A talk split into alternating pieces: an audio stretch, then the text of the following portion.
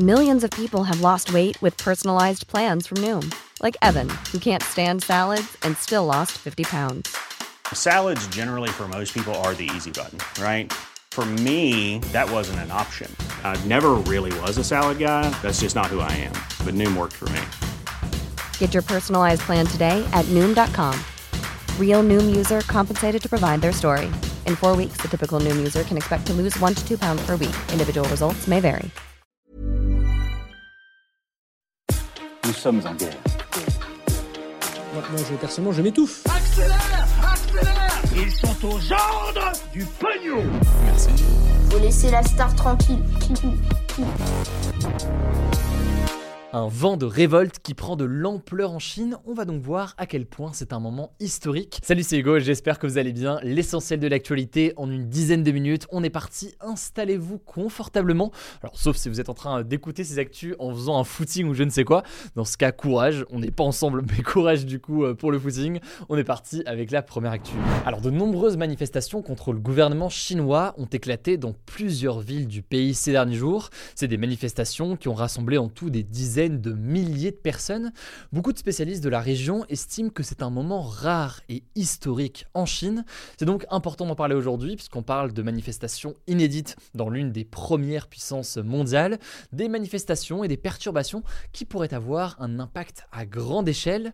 Mais alors, que se passe-t-il exactement? En fait, le vent de révolte a pris de l'ampleur jeudi dernier lorsqu'un incendie dans un immeuble d'habitation d'Urumqi, qui est une ville située dans le nord-ouest de la Chine, a fait 10 morts et 9 blessés. Alors vu comme ça, on pourrait se dire que c'est un incendie euh, comme un autre dans le sens où c'est forcément extrêmement triste, mais euh, c'est des choses qui peuvent arriver dans pas mal de pays du monde euh, régulièrement. Sauf que, eh bien, des témoignages sur certains réseaux sociaux chinois affirment que c'est à cause des mesures de confinement imposées dans la ville que les pompiers en fait n'ont pas pu intervenir correctement et qu'il y a donc eu des victimes. En effet, ça va faire bientôt 3 ans que le régime chinois mène une politique très stricte en matière de coronavirus, une politique qu'on appelle généralement une politique zéro Covid. En gros, contrairement à la plupart des pays du monde qui ont aujourd'hui adopté comme stratégie le fait de laisser plus ou moins le virus circuler tant que ça reste contrôlable, eh bien cette stratégie menée encore par la Chine vise à vouloir éliminer toute présence du Covid sur son territoire et donc le moindre cas. Et ça peut prendre la forme de confinement euh, strict dès l'apparition euh, des premiers cas, mais aussi eh bien, des tests quasiment euh, quotidiens ou encore l'isolement très strict de personnes contaminées. Et à ce propos, par exemple, il y a quelques mois, vous vous en souvenez peut-être, on avait parlé dans ce format des actus du jour des scènes de panique dans la ville de Shanghai où tout simplement un confinement très strict avait mené à une colère et une détresse importante de nombreux habitants de la ville. Alors, faut bien noter qu'en fait, plusieurs pays dans le monde ont adopté cette stratégie de zéro Covid pendant la crise sanitaire. C'était le cas par exemple de l'Australie ou encore de la Nouvelle-Zélande. Mais en fait, la Chine est le seul pays à encore conserver euh, cette politique euh, aujourd'hui. Et par exemple, la ville d'Urumqi dont je vous parlais à l'instant où a eu lieu euh, l'incendie est soumise à un confinement par exemple depuis plus de 3 mois. Bref, ces derniers jours donc dans de nombreuses villes en Chine, que ce soit Shanghai, Pékin ou encore Wuhan, eh bien des dizaines de milliers de personnes sont descendues dans la rue pour exprimer leur ras-le-bol et euh, leur colère. Mais on peut aussi évoquer euh, la grève générale qui a actuellement euh, lieu dans la plus grande usine d'iPhone au monde. C'est une usine du groupe Foxconn qui est en fait un sous-traitant d'Apple situé à Zhengzhou dans le centre de la Chine. Sur place, les ouvriers sont en fait soumis à des restrictions très strictes depuis plusieurs semaines en raison d'une flambée des cas de Covid dans l'usine. Et donc certains de ces ouvriers manifestent depuis plusieurs jours pour dénoncer leurs conditions de vie euh, sur place. Alors je vous le disais, ces manifestations sont marquantes, voire historiques, mais alors pourquoi? Eh bien la réponse est assez simple. Eh bien en fait, en plus de demander donc la fin de cette politique euh, zéro Covid, de plus en plus de manifestants se sont mis à critiquer directement le pouvoir chinois et notamment eh bien, les violations en termes de liberté d'expression. Par exemple, certains manifestants ont brandi des feuilles de papier blanches, symbole de la censure dans le pays, et plus généralement donc donc ce genre de gestes se multiplient ces derniers jours. Des gestes donc qui sont très risqués pour ces manifestants sur place quand on sait à quel point eh bien, la liberté d'expression est réprimée dans le pays. En fait, selon Marie Holzman, qui est spécialiste de la Chine, sinologue comme on dit, et qui a été interrogée par France Info, c'est la première fois depuis 1989 et les manifestations de Tiananmen que des slogans politiques sont ainsi entendus,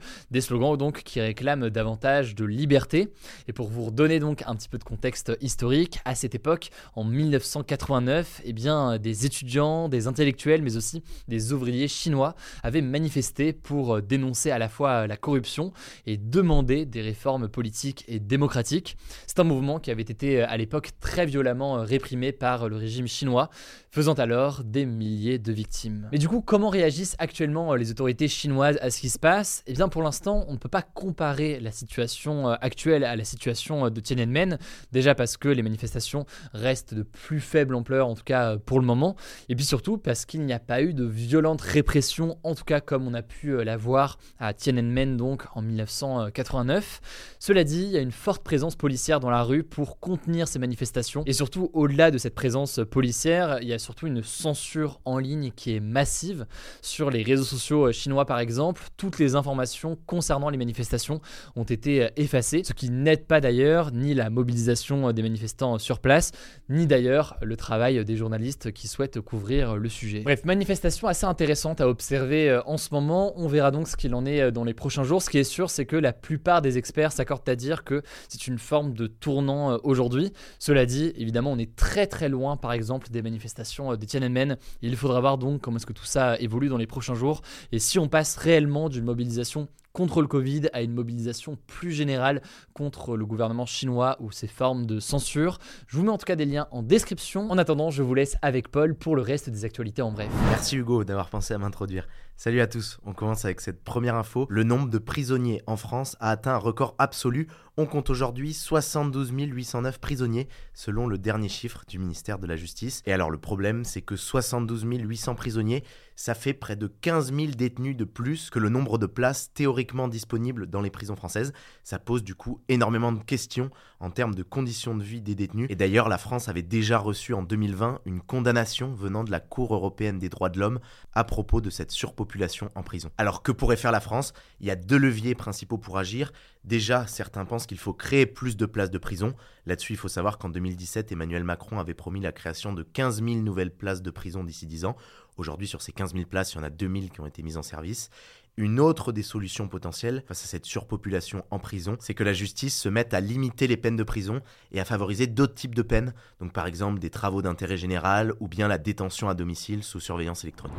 Deuxième actu, toujours en France, ce dimanche, vous l'avez peut-être vu, Emmanuel Macron a publié une vidéo sur YouTube où il répondait à des questions sur l'écologie. Elle a pas mal fait parler dans la démarche. Alors c'est pas de ça qu'on va parler aujourd'hui. Dans cette vidéo, il y a une annonce qui est sortie du lot. Emmanuel Macron veut créer des RER e dans 10 agglomérations françaises en plus de Paris. Alors si vous n'êtes pas parisien et que vous connaissez pas la joie du RERB aux heures de pointe, les RER e sont des trains urbains qui relient Paris à d'autres villes d'Île-de-France. Et donc là l'idée ça serait de créer le même type de train dans d'autres grandes villes, à Marseille, à Lille, à Strasbourg, à Bordeaux, à Lyon. Il y a beaucoup de noms de villes qui reviennent alors les villes sont pas choisies officiellement. Ce qu'on sait c'est qu'il y a deux objectifs. Le premier il est du coup écologique, les transports en commun ça pollue moins que la voiture. Deuxième objectif, il concerne la qualité de vie puisque ça réduirait aussi les embouteillages. Maintenant la question qui se pose sur ce projet de RER, e c'est la faisabilité et le coût parce que le coût de ces 10 RER dans 10 villes françaises, il est estimé à près de 30 milliards d'euros. Troisième actu rapidement, la ministre des collectivités territoriales, Caroline Cailleux, a démissionné ce lundi. Alors vous la connaissez peut-être parce qu'elle avait été au cœur d'une polémique cet été pour des propos qu'elle avait tenus contre le mariage pour tous, mais là en l'occurrence c'est pas pour ça qu'elle démissionne, c'est parce que les autorités ont considéré qu'il y a eu des manquements sur sa déclaration de patrimoine. En gros c'est une déclaration que doit remplir chaque ministre quand il prend ses fonctions pour lister toutes les choses qu'il possède. Ça concerne aussi d'ailleurs les députés, les sénateurs et d'autres élus. Alors Caroline Cailleux ne va pas être remplacée. En fait, c'est la ministre de la Ruralité, Dominique Faure, qui va reprendre les dossiers du ministère des Collectivités Territoriales. Quatrième actu, des milliers de foyers sont toujours victimes de coupures d'électricité et de chauffage en Ukraine, alors qu'il fait de plus en plus froid. Il a notamment neigé à Kiev, la capitale du pays, pour la première fois de l'hiver dimanche. Ceci dit, la situation s'est améliorée ce week-end, puisque désormais 27% des foyers sont concernés par les coupures selon les autorités, alors que ce chiffre était de plus de 50% ce vendredi. Ces coupures, pour ceux qui n'auraient pas suivi, elles sont provoquées par des bombardements russes contre des infrastructures énergétiques de l'Ukraine. Cinquième info, un cartel de drogue qui contrôlait un tiers du trafic de cocaïne en Europe a été démantelé. Ça a été annoncé ce lundi matin par Europol, sorte de police européenne qui lutte contre les crimes internationaux. Précisément, ce sont 49 suspects qui ont été arrêtés dans plusieurs pays, dont 6 en France et 6 à Dubaï, aux Émirats arabes unis. Selon les policiers, la cocaïne venait essentiellement d'Amérique latine et elle arrivait en Europe par les ports de Rotterdam et Anvers. Sixième info, c'est un chiffre, 3,5 millions de dollars, et j'essaie pas de vous faire deviner ce que c'est parce que vous trouverez jamais. C'est le prix du nouveau médicament le plus cher du monde. Ce médicament à 3,5 millions, il s'appelle Mgenix et il est destiné aux patients souffrant d'hémophilie B, qui est une maladie rare qui provoque des saignements inhabituels. Et en fait, selon le laboratoire qu'il a créé, eh bien ce nouveau médicament serait efficace en une seule dose, alors que jusqu'ici, tous les traitements qui existent contre la maladie doivent eux être pris à vie en plusieurs fois. Septième actu qu'on voulait vous partager, ça s'est passé ce samedi en Australie. 2500 personnes se sont rassemblées nues sur une célèbre plage de Sydney qui s'appelle Bondi Beach. Alors c'était une installation artistique du photographe Spencer Tunick, mais en fait ça avait aussi un objectif, faire parler du cancer de la peau, un cancer qui cause la mort de 2500 Australiens par an, d'où le nombre de participants, et cancer qui est favorisé par l'exposition au soleil. Dernière actu, c'est un nouveau record validé par le livre Guinness des records, celui du plus vieux chat actuellement en vie dans le monde. Il s'appelle Flossie, il est né le 29 décembre 1995 en Angleterre, ça lui fait du coup maintenant presque 27 ans le même âge que Blanche. Et alors on a vérifié, c'est pas du tout le record absolu. Celui-là, il est détenu par Crème Puff, une chatte du Texas aux États-Unis, qui a vécu, ça m'a surpris quand j'ai vu le chiffre, 38 ans de 1967 à 2005. C'est l'équivalent de 165 ans en âge humain. Et l'histoire est assez incroyable. En fait, le maître de cette chatte, il a aussi eu le deuxième chat le plus vieux du monde. Un chat qui a vécu 34 ans. C'était le précédent record. Du coup, à l'époque, il y avait même eu des études pour essayer de comprendre ce qui pouvait expliquer leur longévité. Et ils avaient trouvé que le régime alimentaire de leur maître pouvait être justement à l'origine de ça. En fait, il leur donnait aussi des vrais aliments cuisinés, notamment du bacon, des asperges ou des légumes.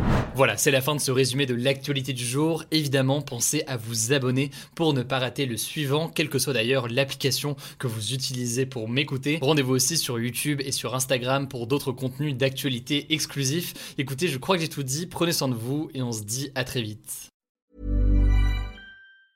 Mom deserves the best, and there's no better place to shop for Mother's Day than Whole Foods Market. They're your destination for unbeatable savings, from premium gifts to show-stopping flowers and irresistible desserts. Start by saving 33% with Prime on all body care and candles. Then get a 15-stem bunch of tulips for just $9.99 each with Prime. Round out Mom's menu with festive rosé, irresistible berry chantilly cake, and more special treats. Come celebrate Mother's Day at Whole Foods Market.